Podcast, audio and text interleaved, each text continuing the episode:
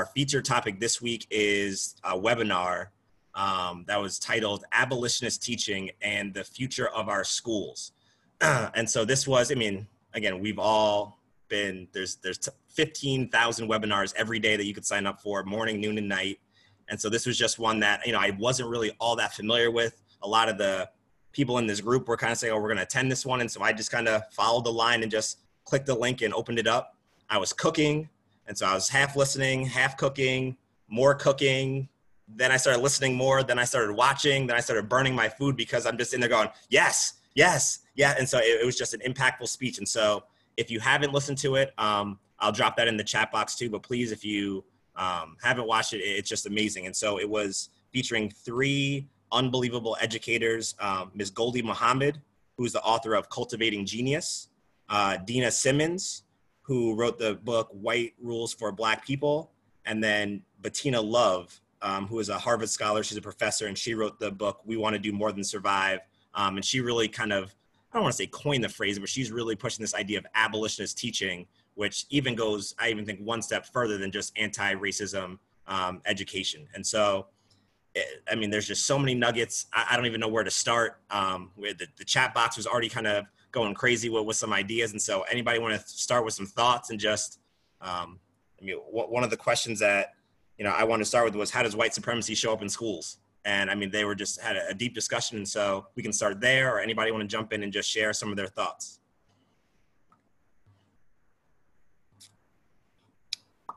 I mean, I probably shared this before. I music is my realm of expertise.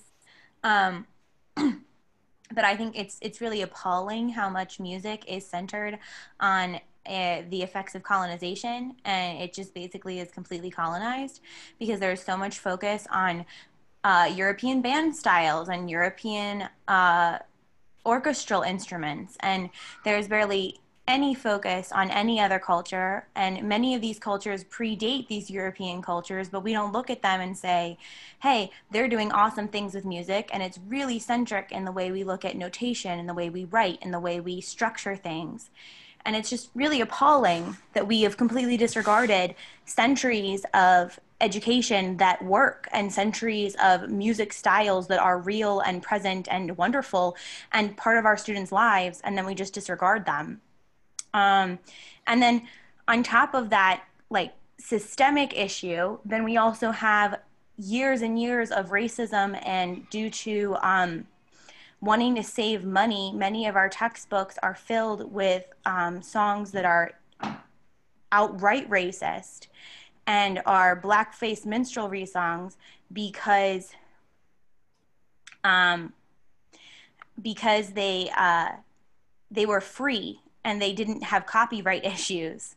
And so like a lot of the songs that like i was raised on are songs that come out of black minstrelsy and just trying to remove those from our education. Like just as simple as jingle bells was a black minstrel song. Jingle bells is inherently racist and jingle bells was made to degrade people and we sing it all the time. And, and that's, so, like, one, and that's one of those symptoms of the single narrative curriculum that it's only coming from one perspective. And like you said, those are probably free songs and probably it, it just comes out of a place of ignorance. Um, and so, you know, one of the quotes that Gholdy Muhammad said in the, in the thing that I wrote down was, Our children cannot breathe in our curriculum. And so yeah. you're doing all of this work to find things that express their blackness and appreciate their culture and teach their history. But prov- what you were provided is one note, single note, and is steeped in white supremacy. Um, and so I, I'm sure it's not just in music, I'm sure it's in lots of different content areas. So, to Amber's question, we are allowed to modify the types of songs we teach, but there's a lot of teachers that are not educated to know that these songs are not like I was singing very, very harmful songs to my students because I didn't know better and I assumed that the textbooks that were provided to me were researched and were peer reviewed and I didn't know. And then I was in a um, a dance class with Junious Brickhouse and he mentioned one of the songs and I was like, "Wait, what?" And then that made me rethink everything and start researching. And there were even songs that after doing research, I thought were fine, only to find out that other people had done deeper research and they were actually not okay. And I just had no idea, but it's so inherent. And it also takes like we were trained on European methods. So I am now having to retrain myself in other systems and reteach myself to be able to teach my students. And I am at this point, I think slightly ineffective. Like I need to do more and learn more. So yeah, I can change it, but it's very hard to change it because I am not prepared yet and I need to be prepared. So, and then there are also things like now that we're digital learning, we are provided some things in the packets and things. Like I had to send something out to my students saying, hey, hey, this song is very racist. Please don't sing this with your children. I can't change the packet. Don't sing that song. Um, and so, like those kinds of things are frustrating. And we're also provided with a textbook. And people are likely to use the textbook that they were provided with. And a lot of the songs that are in our textbooks are those minstrel songs or are those songs that um, someone wrote in the style of an african song. What's an african song? There's no country called Africa. There is no culture called Africa. We are like misrepresenting entire people groups because we made up a song that we think sounds like them, and that's the one in our textbook. The chat yeah. box is blowing up right now. Yeah, the chat, chat box is glowing, and that that's another quote that they said was any curriculum that is implemented without an anti-racist lens will be harmful to students. Vernon, go ahead that that was the thing that stuck with me, um, and I, I cheered silently. Um, I think it was Dena Simmons who said it. Um, you started the quote, "Well, our children cannot breathe in, in our um, in our curriculum. They can't live and learn freely. It is not responsive to their histories, cultures, identities, or their futures." And, uh, and, and I think one of the hardest things to do is um, is to to um, get our curriculum, our CNI professionals to to diversify as much as they can in, in the when they're writing curriculum. Um, I, have said it before. I teach um, two reading courses at Towson University, and the curriculum, what they wanted me to teach, had very little um, diverse authors and illustrators in it, and I completely changed it. Um, we do have that power to supplement our curriculum um, in ways. I think a lot of new teachers don't do that because they don't have the um, seniority. First of all, they don't have tenure, so they want to play by the book. And secondly, they don't have the knowledge of where to look. So we got to be able to provide those resources um, and and and those um, and and and things like this, where we get together and talk about it. We got to share all of this information to our to our teachers who don't know how to or where to look to diversify their curriculum. To speak to Amber's question in the chat, she asked, how do we get curriculum and instruction and uh, CNI writers to hear and understand? I am part of a um, decolonizing the music room chat group on Facebook, and a lot of those people have been like hounding book writers. And let me tell you, they are removing that material like you just start emailing you start calling you become a nuisance until it changes and i think people are starting to hear especially now part of the thing what i'm looking at is for i'm working on, on my dissertation which is on culturally relevant pedagogy and part of it is that people don't understand especially as Vernon mentioned, those pre-service or aspiring teachers. They don't understand the culture in which their students come from. So often that we see that events such as um, African American um, History Month or Black History Month are marginalized to represent food, dress, and things of different cultures. And we think that we're being culturally relevant because we have this book that has a face of an African American or a Latinx, you know, person. But we fail to go deeper into the culture and explain how is this relevant and we don't make it relevant to the students' lives. Um, if you look up the work of Gloria Ladson-Billings, she has written extensively on culturally relevant pedagogy. And part of that, it really aligns with Carter G. Woodson's work and when he created um, Negro History Week, and that there's a call to action piece with that. And that is the piece that most educators don't want to touch in because that is the piece that awakens our students' social political consciousness. And when they understand the the policies and the practices and start thinking critically and how to, and then how the, it impacts their lives and their communities, then they're open to um, implementing change. There's that call to action piece. And that is something that a majority of educators, and that's exactly what I'm doing my study on, that we don't touch People don't mm-hmm. want to to challenge that. Or we say at the elementary level, oh, they're too young to to talk about such deep topics. You know, I wanted to shelter my children. Well, if you are an a student of color, those topics affect you well before you're even in school.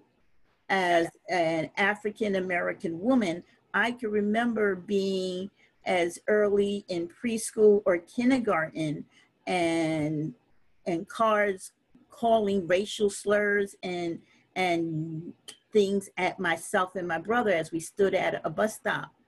Um, so those things infect our lives, and if we don't expose our children to them, they don't know how to handle it, and it comes out in, as in frustration and through behaviors. You're, oh, sorry, go ahead.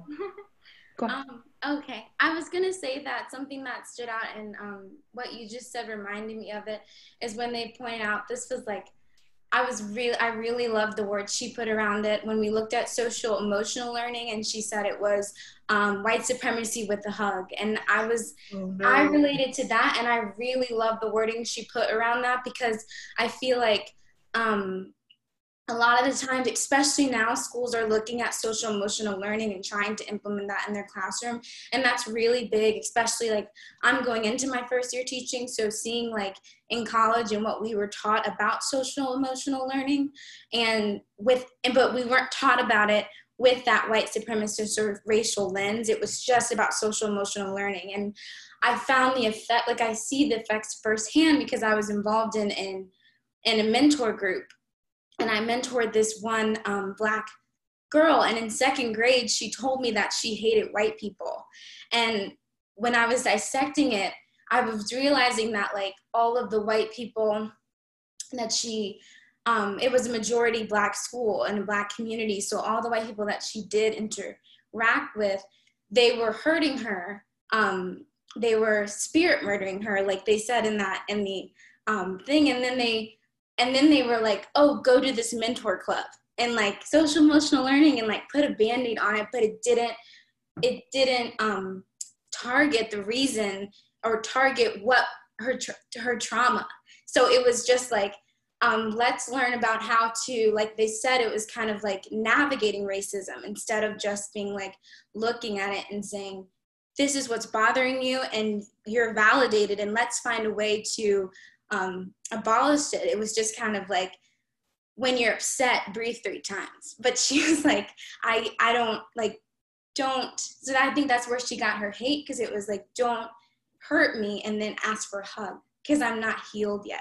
And I think she just lacked healing. So like when they were saying that um, white supremacy with the hug, I was like, wow, that's so powerful. And that's something that like you were saying kids are never too young because it's traumatic for them and they need they need that direct um, apology and that direct um, healing. So that was something that i um, took away from it. That resonated oh sorry. Oh that, that was extremely powerful.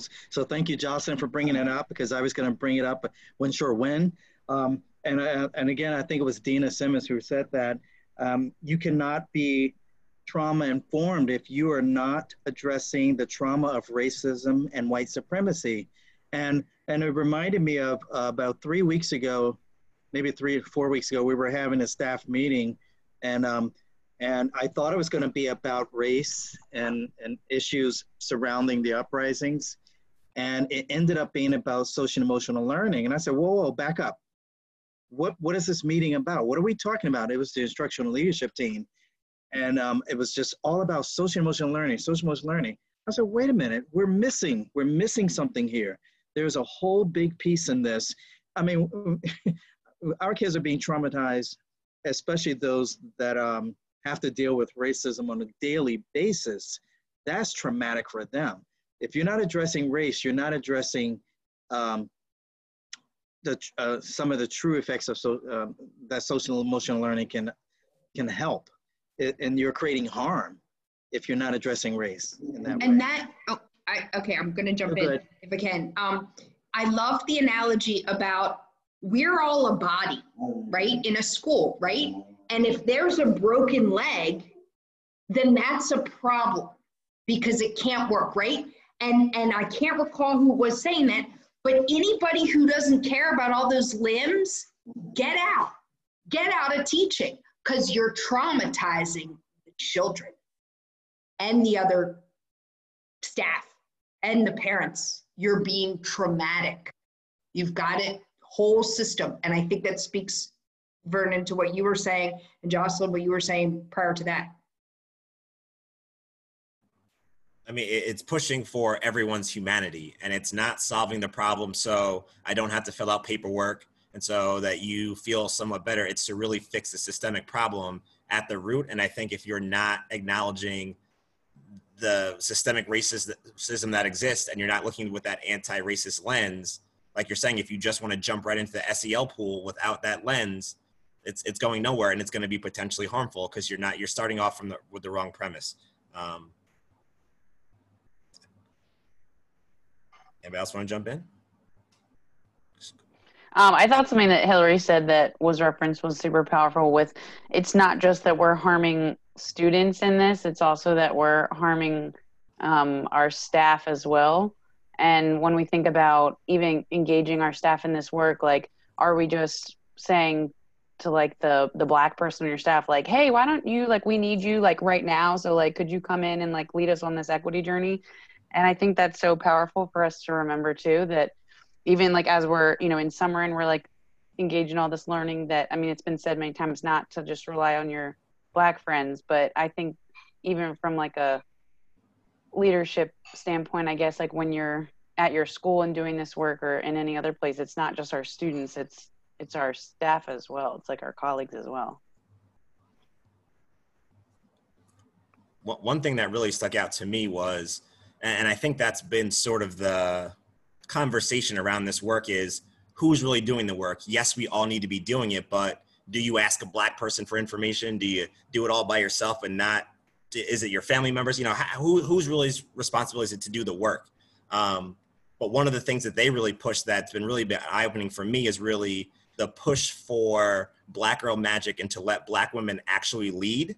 And I think that that's part of it where it's not putting the work on Black women and Black men, but even Black women especially, but it's also allowing them the opportunity to lead and to really listen to what they're saying and support what they're saying. I mean, because they're really the drivers of humanity and they've not really been created, given the space. And so that's something that I've been reflecting on even as a black man, but even the privilege I have as a man versus, you know, the, the, the, the trauma really that is the black woman in America and all around the world. Um, Malcolm X has that favorite quote, uh, the famous quote as well. You know, there's no one more disrespected in America than the black woman. Um, and I think Bettina Love was really making that point of, you know, not just black women, but black queer women as well. Um, and sort of, you know, th- th- they've been doing this work for such a long time. Is this now finally the time for us to move aside and let them actually lead?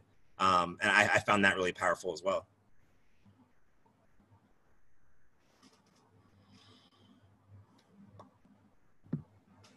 Yeah, uh, sorry, just to jump in on that really quick. Like, I, one of the things that I thought was really incredible about uh, listening to this was um, it sort of put into words a lot of things that have been like rolling around in my brain. But like, one, one thing that you just said, Brennan, earlier was a push for everyone's humanity. Like, I think that that's one of the things that I have sort of misunderstood about this whole situation is it's not it's not a thing it's not a question of uh, pulling the black community up to the white community or black students up to white students.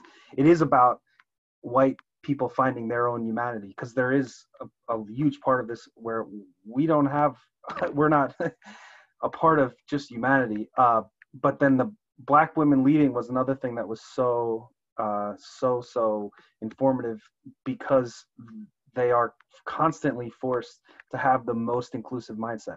Like that is the only way that black women have have and and lgbt black community have been able to get to this point is is through being forced to have such an inclusive mindset which is so so so why would i be saying anything? Which is why am i saying something right now? Just and one more thing was at the end of it she um bettina said uh about parents uh you know not being in schools not not wanting to go to parent teacher conferences and and why even thinking that that is like a parents being irresponsible is so harmful.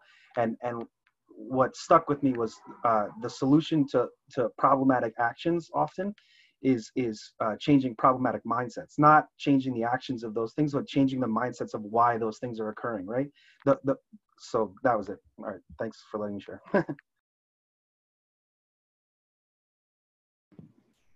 Can we talk about when Bettina was sharing her experience in college when she got into her freshman um, classes and she went to her advisor to advocate for herself and was told that you're an inner city kid.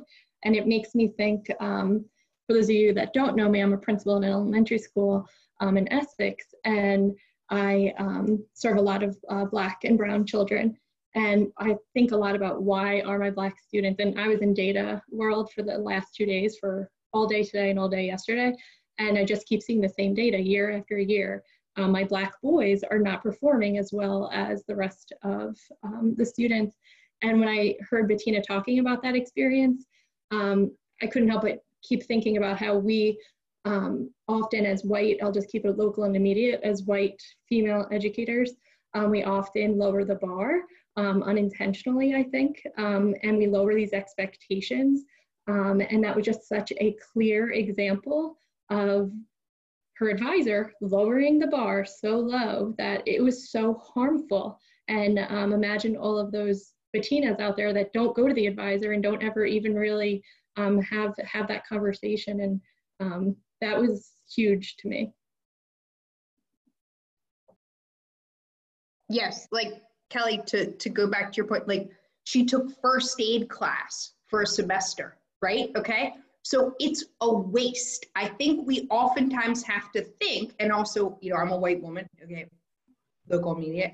Um, what what are we wasting time on, right? Because this year, no child in America basically got taught from May or March through June. So gosh, those seven, six, seven months that they did, that was critical every second. Where is time being wasted? And what can we do about that? Because it's equity.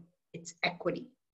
It's equity. For some kids, every second counts in our school buildings. In the chat, I keep seeing a big conversation about why aren't we doing things differently? And it's been this way for 17 years. And I will say, um, this is going into my fifth year as a, a, principal, my ninth year as an administrator. And I, um, for the first time this year, we are having very honest conversations about race. Every single time my executive director talks to me on the phone, talks to me on the Zoom, talks to me in person, every single time. She's constantly wanting to know how we're going to do better um, for our, our black and brown students. And I hadn't seen that ever before. I think we were putting band-aids on um, in the past, and now they're really, um, with the new te learning uh, teaching and learning framework, it is all about um, really looking deeper into the whys.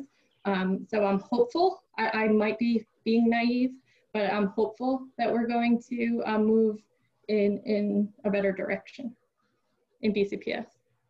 Kelly, I'm going to say that that resonated with me a lot also, that statement of her being tracked from just from the area that she lived in.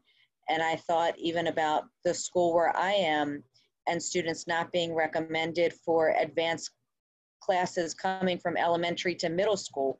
um, prior even to me being there and the shift and and looking at and we were immersed in data we're meeting this week but this was the first year in years that students have been um, moved on for advanced academics for middle school and i thought what does that say for us in looking at students as early as elementary school how that projects a life track almost for students. So we really have to be really careful as educators what we're saying about a student's life trajectory, really. As an elementary school student, as a third grader now, mm-hmm. going back to, we have to be super careful what we are saying, um, yes or no. And and I feel like that weighs on me as a huge responsibility and um, I don't know. I, I really, I really listened, and actually, I listened to it the other day on my walk, and I re-listened to it today. And that that statement that she made just it just weighed on it just weighs on me about the huge responsibility that we have for students.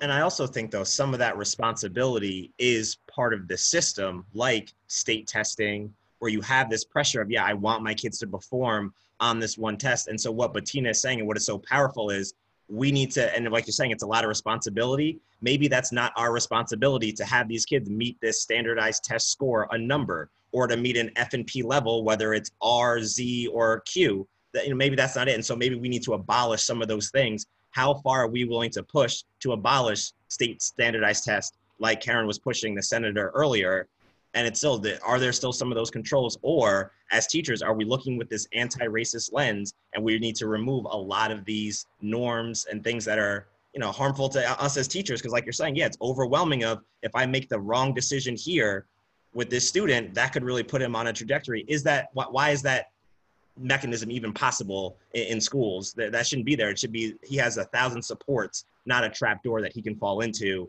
if I make the right, right decision, if he gets the wrong teacher, if he goes to a school that's not using an anti-racist approach. Um, so how far are we willing to push to abolish is something that I was inspired by and is remains to be seen or or do we have that power? What do you guys think? I, I wanted to speak to that. I was blown away by that idea of that 19th century, those black literary societies, right? That was so cool. And they were talking about Harriet Tubman and these other early activists and abolitionists and educators, and that they had four goals identity, who were they? Skills, that, that's what we teach, that's our curriculum, we teach skills. But what about that identity piece? And then a new word to me was criticality. criticality. That was new to me. Oh, that's powerful, that word. And then um, intellectualism. And I think when you look at that broad picture, it wasn't just let read, let's read books and write together. No, it was how can we understand and grow to fight oppression and do it strategically. Yep. And that concept that of criticality is how do we advance understanding of equity and oppression? And I think that's where we've all been very, uh, the collective we have been uncomfortable having that conversation in professional settings or public settings of really taking the skill of being critical and using that anti-racist lens with every decision that you make every conversation you have every lesson you teach. Yes you need to have that anti-racist lens because systemic risk, racism is so steeped into what we do every day. You have to be mindful all the time. And so that that you're saying that criticality like you're saying hillary is such an important skill that we need to develop um, anybody else want to jump in on any thoughts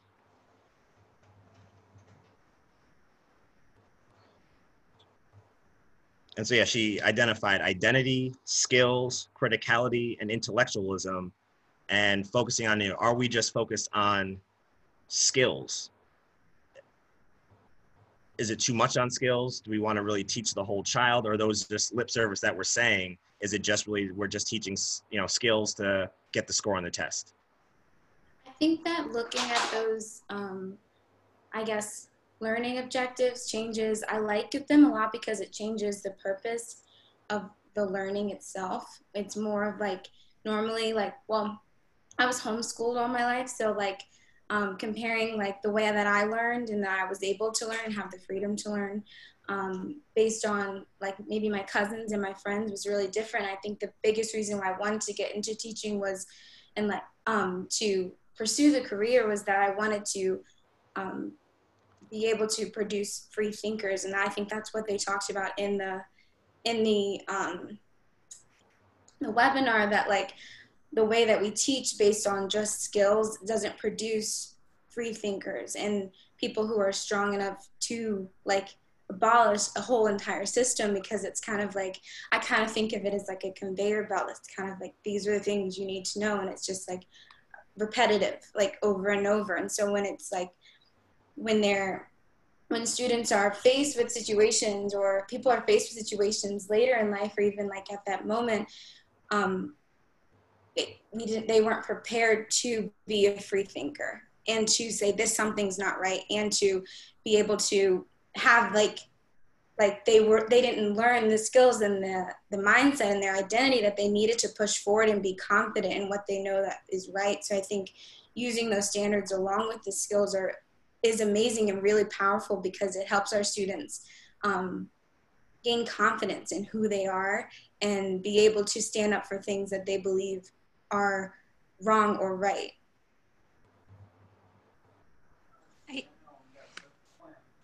that's where I think that's where we missed the point.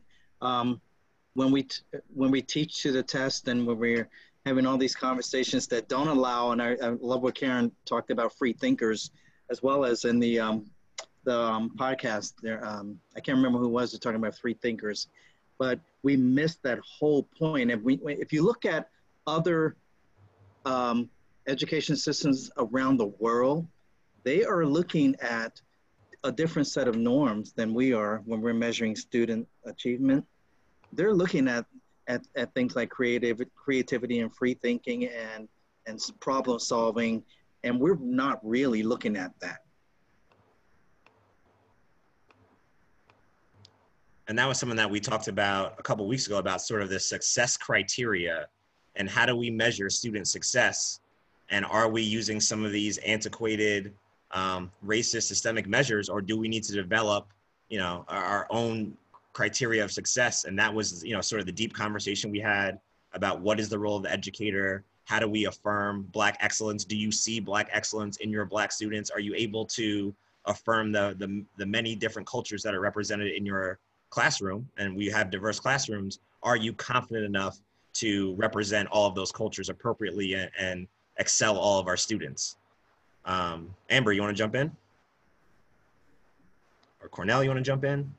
I was trying really hard to not and to just like be low key, but then I couldn't stop participating in the chat. So sorry. Okay, it's, it's an audio format, so we want to hear you. Right. Yeah. I don't know. I just was like trying to go low key. I don't know. Right, I didn't mean to call you out. I'm sorry. No, it's all good. It's all good. I'm here now. Hey, everybody. hey. Um, sorry I was late, but hey.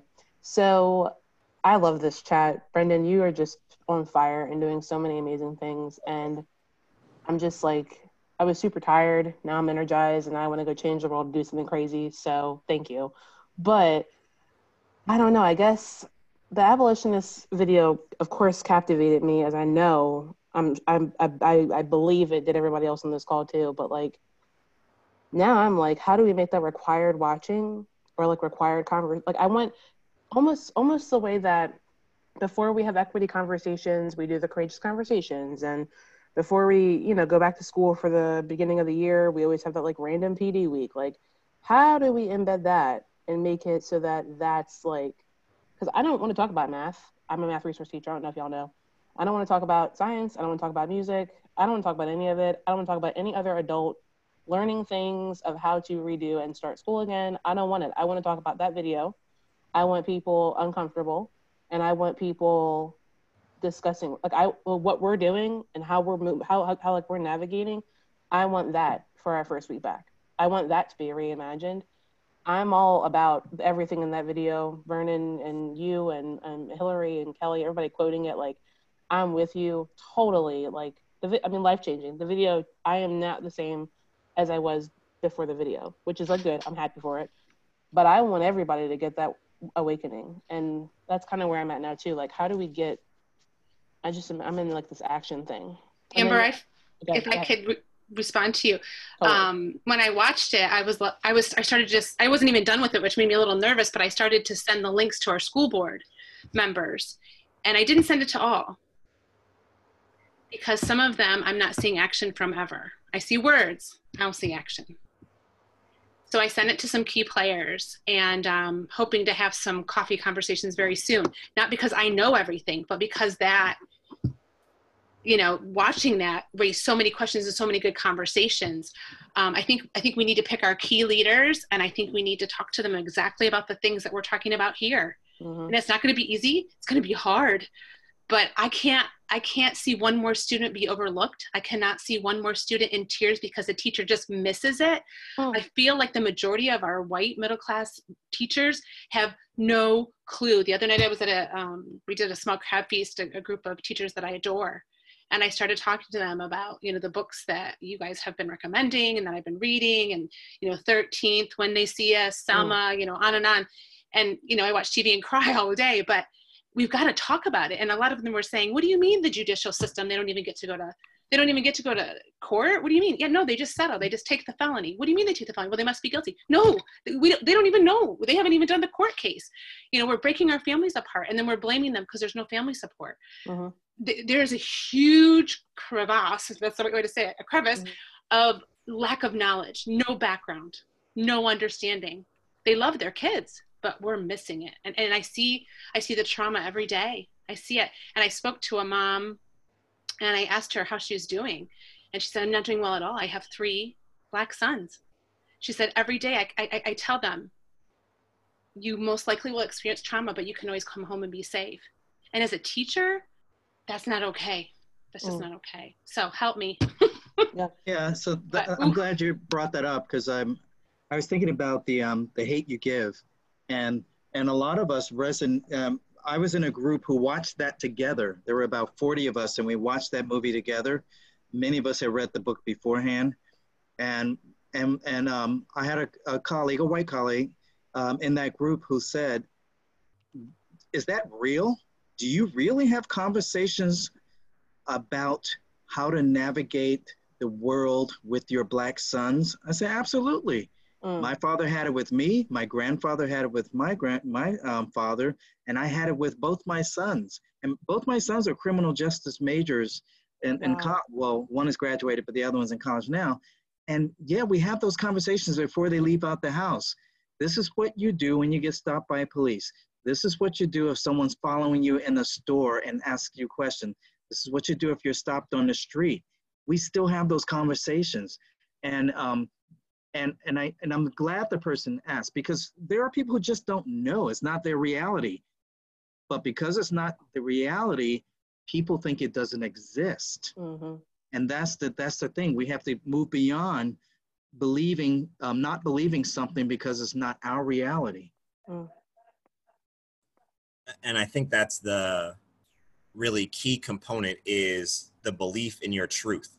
And a lot of things when i'm sharing my truth with you, a lot of people are very quick to in that they're defensive, but they're basically saying, "I don't believe your truth." Mm-hmm. And if you know, challenging people's lived experiences, I think we're in a in a space now where you can't say, "I don't believe you." If mm-hmm. someone is sharing their their lived truth, because the lived experiences are so vast and so different, um, that that is if if you're not understanding and at least able to listen to someone telling you something that may be very hard to hear, then, then the healing is not going to begin because you're not you're not invested the way that you should be um, because this is you know work that needs to be done for humanity.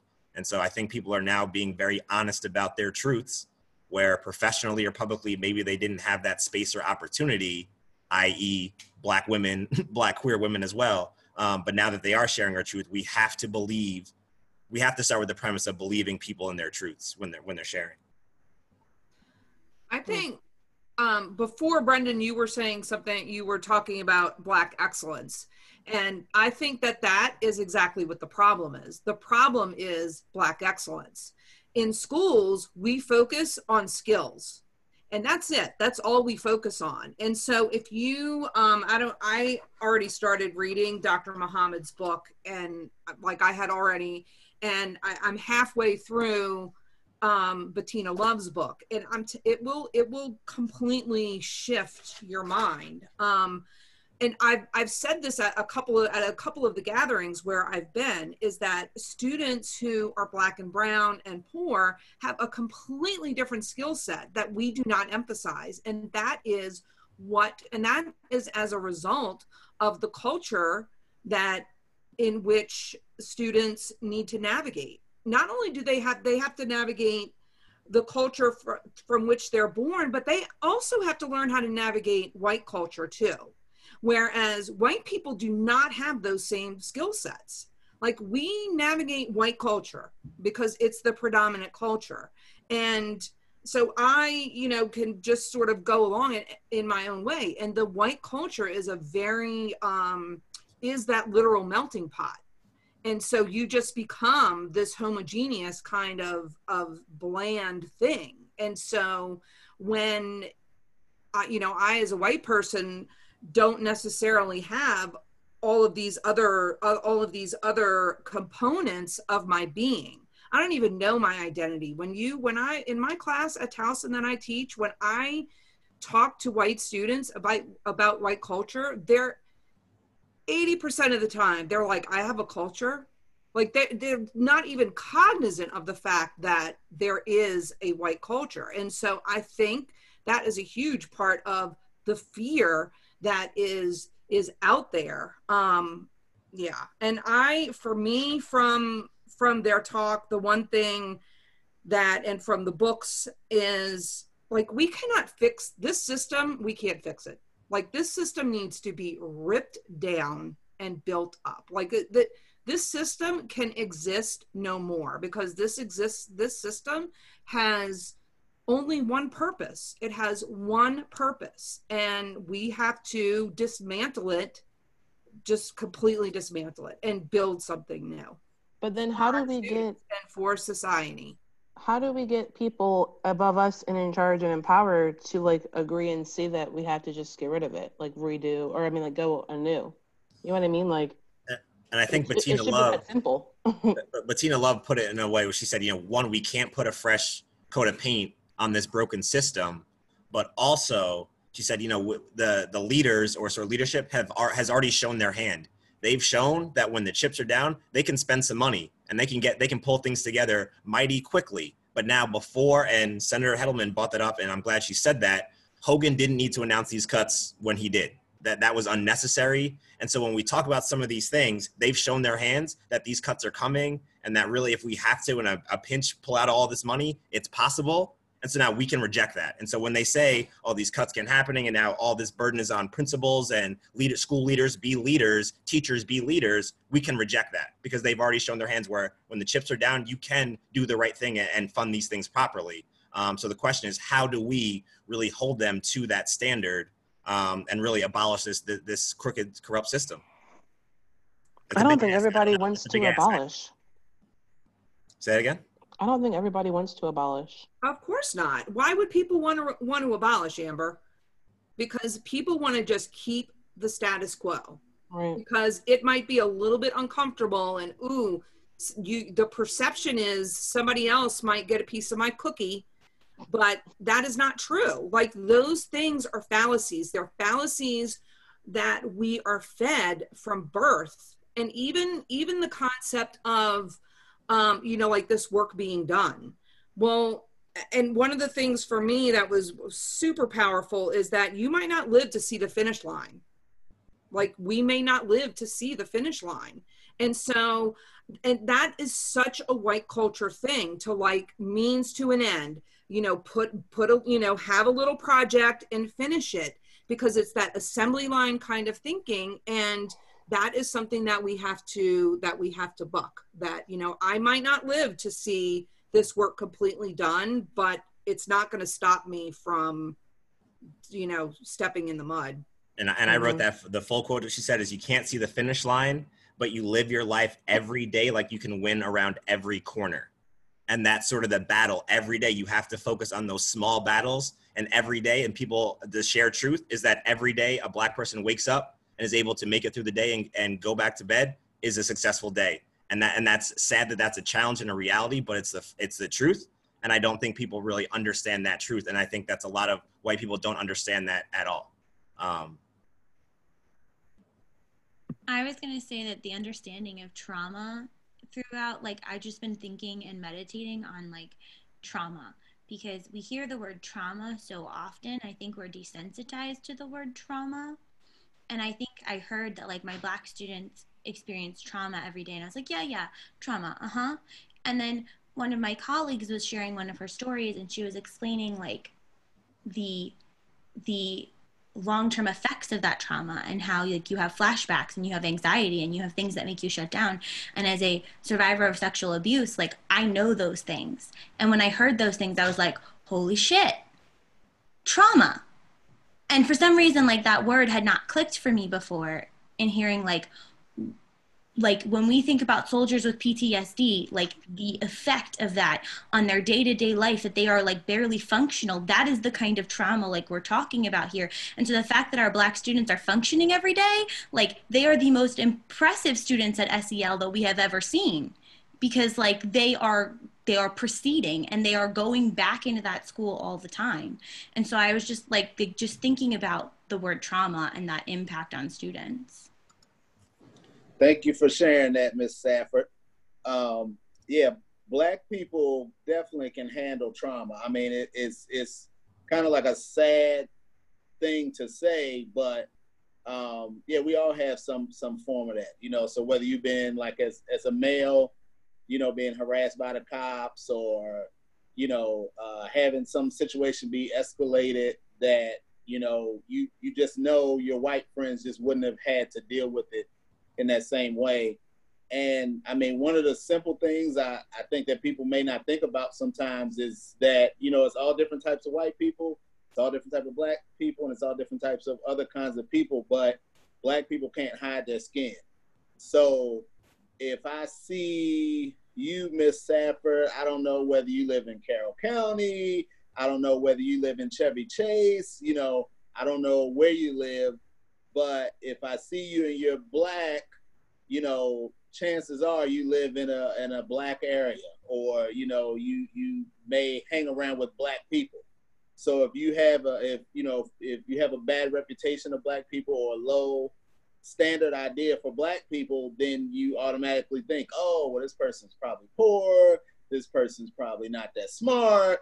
Uh, you know, so it's um, you know just just I guess getting to individually know people um, is like one of the first steps. Like somebody that's just racist. I mean, so I, my personal opinion, I grew up in Missouri. I seen some racist people.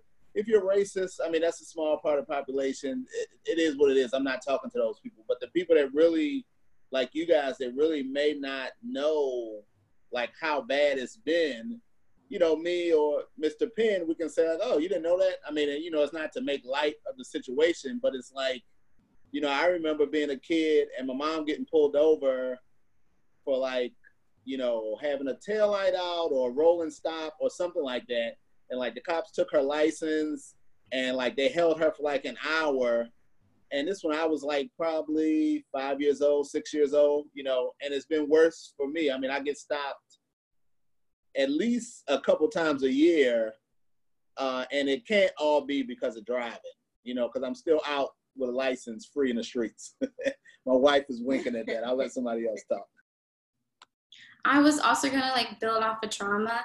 I also think that trauma is not. I think a lot of people, um, when they hear trauma, they hear it as and think of it as like it's always gonna be such a huge experience and i think that trauma can um, definitely be that but it can also be like for me um, what's trauma for me as a black woman is not wanting to speak out in certain situations because whenever i do and when my experiences have been people call me radical or like girl like you need to tone it down. Like we weren't even being racist things like that. And so like going to an all white college and being in classes and hearing microaggressions or people wanting to touch my hair and having to like I'm like traumatized saying that that's uncomfortable when that shouldn't be traumatic for me, but like those small things can cause trauma. And so I was um, thinking like whenever I think about um, the idea that Amber said about bringing this into schools, and I realized that we um, want to make people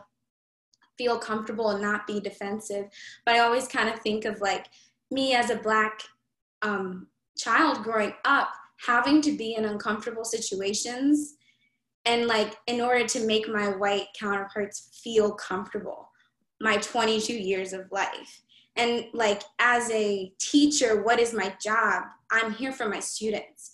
I'm not here for my coworkers. So like yes we're like we can work together but at the end of the day i'm here to make my students succeed and reach where they need to be um, emotionally mentally like all of that. So like i should not worry about right now it's me worrying about I don't want you to be uncomfortable in my classroom. I don't want you to have dramatic experiences in my classroom. So if that means that I have to be uncomfortable and tell my um, my teammate, hey, that was not something that we need to do in my classroom, and maybe she gets defensive or he gets defensive, and it's and maybe our relationship is like maybe that like affects our relationship, but like my student had it's about it's about my student, and I think that's something that like when we're like scared to bring it in the classroom I mean to like our, our random PD week like Amber said like when we're scared to do that we have to think about we're not here like for my teammates I'm here mainly for my students and my students need this and so we have to be uncomfortable and we have to make other people uncomfortable because schools have been segregated for 66 years. All these black kids have been uncomfortable for 66 years. So if you're uncomfortable for an hour like i think that's okay and I think that we can handle that. Absolutely. And, and you touched on those things where in the beginning, what you're, what you're saying about trauma, and we think of trauma as these massive events, but these small traumas, these small microaggressions, you know, on a daily basis add up and, and they're taxing and they're weighing and it is traumatic. And so some of the ways that white supremacy and trauma shows up in schools is tracking, tokenization, mentality of ownership, single narrative curriculum, which we already talked about, tone policing, spirit murdering, um, lack of recruitment of teachers of color, being the one of one in the school building, having no one to talk to or respond to, or not even say anything or speaking up because you know no one is going to understand your perspective and then you will be tone police to calm down. You always get so emotional. You're speaking too loud. I'm talking loud and i'm passionate about this because this is important. That's why. And so being able to push that conversation further um, is something that is, a lot of work and taxing. But th- that's how sort of white supremacy and sort of this this trauma shows up in our schools. Um, and then also one thing that they really talked about, which I thought was really important, is sort of the the role of these behavior interventionists and um, director of equities, where you know you're managing inequality and the goal should be to eradicate it and that we're constantly living in these things and like jocelyn said it's been 66 years and we know from our last episodes brown versus board all the black teachers got fired. They took all the black students, moved them to white schools, and all the black teachers got fired. And so when we talk about equity and we talk about um, managing that inequality rather than trying to actually break that cycle and actually fix it, um, again, that, that, that's, it's a big ask, but that that's where we need to go if we're actually going to have this anti-racist lens as we do this work. Um, and oh, and Katrina made a good point. Katrina, do you want to talk about an event on July 8th um, that's happening in Baltimore County, um, one of the, and, and a, uh, an opportunity for us to you know really start this conversation with leaders. I think a question earlier was about how do we have this conversation with leaders. Um, do you want to speak on that? I just want to say that um, since there is going to be a meeting and we know it's four to six on July 8th, each of us needs to be there and to share both those concerns that we want to be changed on our PD days before school starts. Those PDs are not finalized yet. So what we need to do at that meeting is say, these are the issues that we want discussed. These are the requirements that we want all staff to participate in because you may give individuals an option to do surveys that deal with implicit bias, but many of them are not going to do that. So certain things have to be required like back in the day, well, still presently, where you have to have X amount of reading credits. You had to take teacher expectations, student achievement years ago.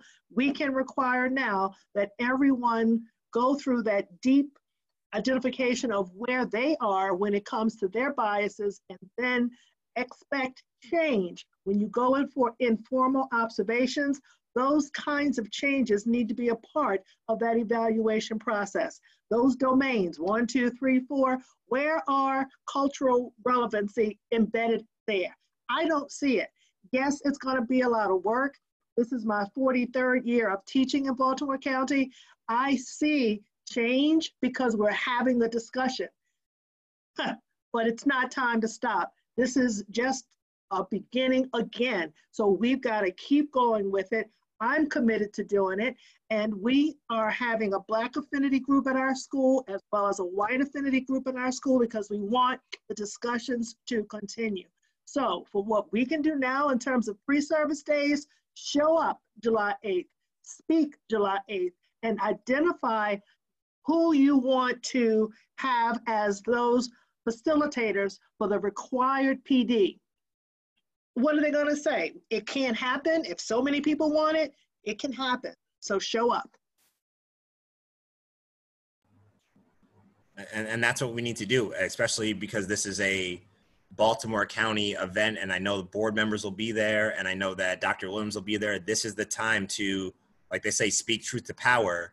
And this is not, and so they're putting a lot of this on students, and they're asking them to tweet out videos and, you know, things that I don't think is the best way to do this. But again, I think it's very important for us to show up and, be heard that we are leading into this work. And if any decision that needs to be made must have that anti-racist lens, that that's non-negotiable. Any sort of policy. And so as Senator Hettleman was talking about, they use that ABC framework, which I put on the Padlet. If you have any other resources, add it to the Padlet. I'll put it back in the chat. Um, but as, she was saying, they used those 10 questions as they were writing policy. I'm curious to if we were to apply that framework to Baltimore County policy, you know, what would the, the responses be like? I think that'd be an interesting uh, study to do or an exercise to do. Um, so, so one other thing that I want to jump into, I mean, if we're going all the way there, one thing that Dena Simmons brought up that I thought was very interesting and I think appropriate for the moment is sort of her question about, you know, what can I do with my white privilege to help? Is sort of a question in white fragility.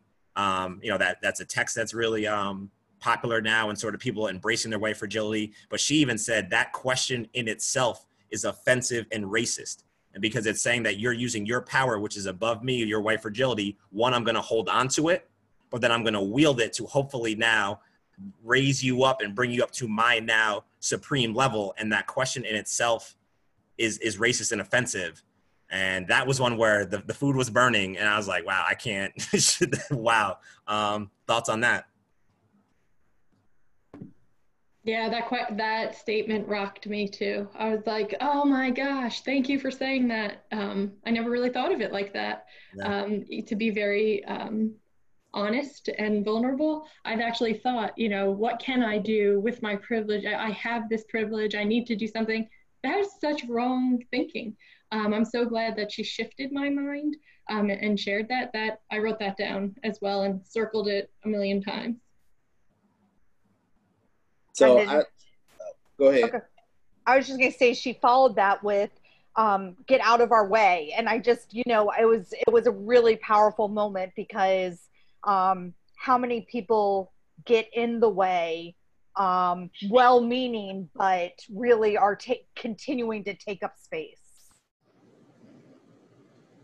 Yeah, and and I think um, I can go either way with that, but I, I think if you have resources or you have some power, obviously you use that, but just you know keeping in mind that it's not because you're uh, you know uh, white Jesus or you know the, the great white hope or the the savior. You know, obviously if you have a team of uh, you know if you have a staff of 50 that's like-minded and this other person has two people obviously, you know, you're yielding some power. So I, I you know, obviously she's saying get out of our way, um, but you know, you can still join the team.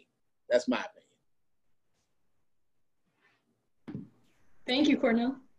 Yeah, but I, honestly, and I think if Bettina was here, she would push back on you, and that she was making that clear. Like there, there are women, black women, I've represented humanity throughout history, and so if we're really going to think about the humanity of our students and eliminate tracking and eliminate um, you know, some of this, the hierarchy of how you move mm-hmm. up in administration and testing and praxis test and all these barriers to, you know, that are laid before people of color that would want to get an education, but there is no respect. It's not a conducive environment. There's all these roadblocks you need to, you need to, you know, she would say, we need oh, to yeah. all those things and allow black women to lead because they've been leaders of humanity since the beginning. And so for right. all of us, myself included as a black man, get out of the way too. Right. And that's something yeah. that I've had to like think about and be like, what, what is my role in all this? Am I trying to be a male dominant, trying to lead this work? Maybe I need to step aside and, and, and you know, think about right. it more of a humanity side. Yeah. And I can respect that perspective I, and I'll be ready for it too. But uh, I think uh, the idea too, at least from my point of view, is if we're all kind of accepting that this is a, a white supremacist uh, system, uh, it may be helpful to understand some of those inner workings. So, not saying that, you know, obviously, you know, we want to block what anybody's doing, but like even from the, you know, integration of schools, you know, we we read, you know, we try to research and everything like that, but we really don't know, uh, you know, what some of those meetings were like. We don't know what, you know, we're learning about some of those processes that were set in place. But unfortunately, just like I would think that most black people would agree, this is the first time in history we kind of had this, well, at least in like in my history, that we've kind of had this kind of opportunity. So as black people, we're still learning also.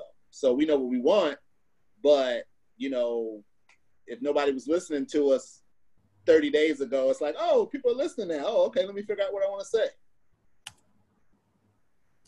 And I think that's why we're trying to look out for all these different resources and tr- try to do as much. I mean, we're playing catch up right now. And as educators, it's the, the ignorance and us not knowing is completely unacceptable. And so, yeah, the, the learning curve is extremely steep and we're under a clock that doesn't really have time on it right now. Time is useless right now. But you know, eventually we are coming back to school. Do are we going to be prepared to tackle all of these challenges? We see that as the higher we go up in leadership, the support is less and less. And so, is it really on school leaders, parents, teachers, siblings? I, I don't even know. You know, how do we really make the change? Hillary, do you want to jump in, or anybody else, or Kelly, or? I was just responding to Kelly had just posted something about that beating the odds award, right? Mm. So it's basically saying right in your face, you've got uh, racial issues, you've got economic, basically all the challenges. Oh, but you beat it. But where's the support? Again, that was striking. Striking. Managing the inequality. Striking. And how often is beating the odds really just playing the game of the man anyway like i mean what what what odd like all, all you're doing is you're being rewarded for falling into line and isn't that what schools like that isn't that what we do in schools it's like fall into line fall into lockstep um and if we're going to if we're going to truly disrupt the system we have to we have to completely challenge that way. We have to challenge that way of thinking of of like what is it? What what what are we considering success? How far are we willing to go to change to just dismantle it?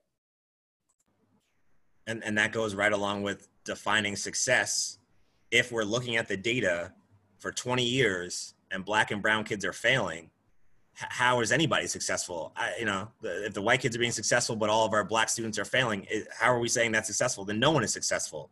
And so it's really identifying that success criteria, which Dalen, a couple episodes, really pushed us to challenge us of defining as educators what is our collective success criteria. And I and I, I feel like if we were to give that question to a lot of different educators, the answers would be all over the map. I feel like we've lost track of what our end goal of schooling is. Like we just keep using the old curriculum and the old ideals, but like our world is so different. And so like we we have like we just keep like fixing the middle and changing little things in the middle, but like is our end goal serving us? I don't think we lost track of the end goal. I think that the end goal is working quite fine. I think right. I think the system keeping white kids in, in their success is going great. Black and brown kids are failing as they should be. And I think I think everything's going great. I don't think we lost sight of any goal. I think the goal is working just quite fine. Amber, I, I agree with you 150%. The system is working exactly the way it's set up to work. I was in a affinity group with other principals last week, and when I heard the percentage of non-white administrators in Baltimore County, when you think about how large of a system it is, 19% of principals are black. If we do non-white, we jump to a rocketing 21%. That speaks volumes to me.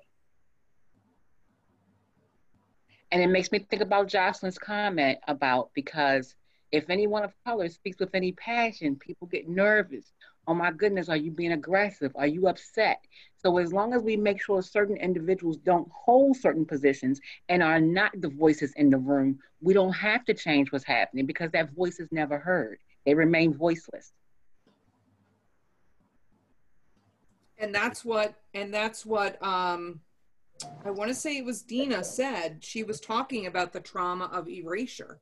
Right like that, and and isn't that what isn't that what we do? Well, what I do as a white person, like just erase, erase things that are uncomfortable, erase things that um, don't, you know, continue to keep me in my place of perceived power.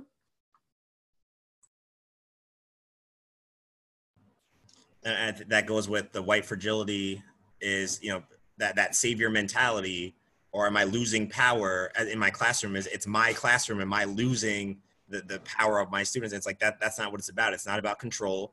That's how white supremacy shows up in our schools again. It's their classroom. It's it's it's their learning. It's it's you should really be driven by the students not your need to save all my little kiddos and all my babies. You know they're, they're your students. They're your scholars. And so i know you know, lang- language matters. And I know there's been a big movement for scholars. And for me, honestly, I was like, I don't, student scholars, I love them all the same. But I think the, the movement is what's important of really seeing your students as scholars, that they are there to learn and again, to be excellent. And that's the only standard that we should be teaching by and supporting our students by is they are there to achieve. And that we need to do whatever we need to to make that happen. Okay, I have a kind of a comment um, as a parent, I have two boys and they are very different. Now, my oldest son is, and I would I would argue equally as bright. I don't want to necessarily use the term smart because they, you know, I think you can pick up intelligence, but they are very bright boys. And my oldest is quiet and will follow the rules. My youngest is more energetic, but I wonder if, and in school, the oldest has always been oh, this this is Wilson. So like when we would come up to the school, it's like, oh, these are Wilson Smith's parents. Like, you know, it was a big deal. Um, but Braden, my youngest, I wonder if he's going to get that same treatment, even though he has the same capability. Um, and then that circles back into what we were talking about trauma. Trauma is not always something outside of your home. Because as a little girl, I remember like being told like I can't say something anybody did anything to me, but being told when you go in the store, don't touch anything. You know, because experiences of my mom or whatever, somebody thinking you did something can get you into trouble. Or be quiet, don't be too loud. And I don't want to traumatize my youngest by trying to get him to fit into a mold that's not his mold because that's not how he shines. He shines by speaking his opinion by being energetic. And he has all of the capabilities of his older brother. But will he receive all of the uh? Treatments. Treatments. Treatment. Well, not even special treatment. Um, I understand what you're saying, and, and since I, I know both of your children, you're you're asking a very important question, and it goes to sort of how white supremacy shows up in schools and control and policing of tone and so usually quieter kids that are extremely bright and follow the rules and don't really push back on and really does what the teacher says. Stu- teachers love those kids. Oh, because they do everything I say and you don't have to put that extra effort. I don't have to, and I'm speaking from my opinion, I'll say, um, as a teacher, I would say, you know, I don't have to focus as much because you know what? I can just say it this one direction and they got it and let them go. But this other group, this more energetic who may question or need more support or may need more physical or more visual or something else another component to my lesson hmm, that that's more challenging it's more work. And so that, that that sort of policing of activity and wanting kids to fit into the one mold listen to what the teacher's saying follow the directions do it my way i think is how sort of that control seeps into our classrooms. And it's that ownership of the classroom. It's really the student's classroom. And if so he wants to be active and loud and you know be be participate and teach some of the lesson that that should be something that works for him and conducive to the environment are we trying to police what students are doing and their movement and their actions and their speech at all times as teachers? Yeah i think that this i mean that relates back to i think we talked about this at um, last week's meeting too but like the book if anyone has ever read troublemakers that's exactly what it is. Like as soon as kids enter the school building we try to teach not try to we teach and inform and in uh what's the word i'm trying to say. Compliance. Uh, yeah compliance. Like we're we're making it so that they have to abide by these rules like right from the very beginning. And if you don't fit the rule then there's going to be a consequence to that. So even if you um it's like kids have to kind of like interpret this on their own too. Like if you're on the carpet and you guys are reading a story i'm allowed to get up to go get a drink of water but i'm not allowed to get up and go to the bathroom. So within these rules that we set for them they also have to understand these multi layers where it's like how can we possibly ask a student to like kind of like differentiate and like build upon that when they're they're five years old? Like they just entered the school building. So it is it's just of course we're we're demanding compliance. I mean we shouldn't be but especially when kids know that these rules don't make sense and then they don't comply with the rules there's something wrong with them and that we are trying to create more rules to police them even further. And that's something we see in society. I mean we have laws for everything. I mean we have laws where you can't even control your own consciousness. You can't control what goes into your body except alcohol is fine but other substances are not. I mean and so we have these you know asinine rules and laws that don't even make sense for us as adults.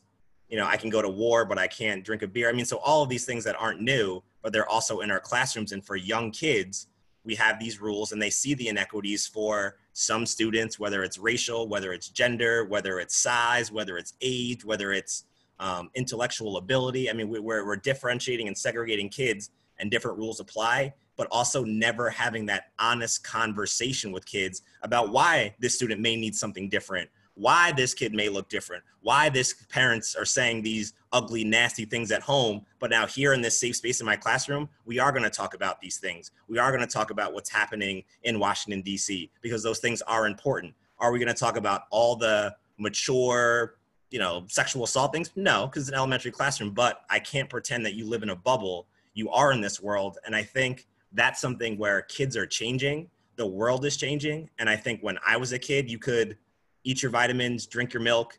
You know, if you pray every day, if you, you eat right and you, you, are honest, you, you'll win and you'll succeed at life. But I think right now we know that's not true. You can cheat and steal and lie and you can still win.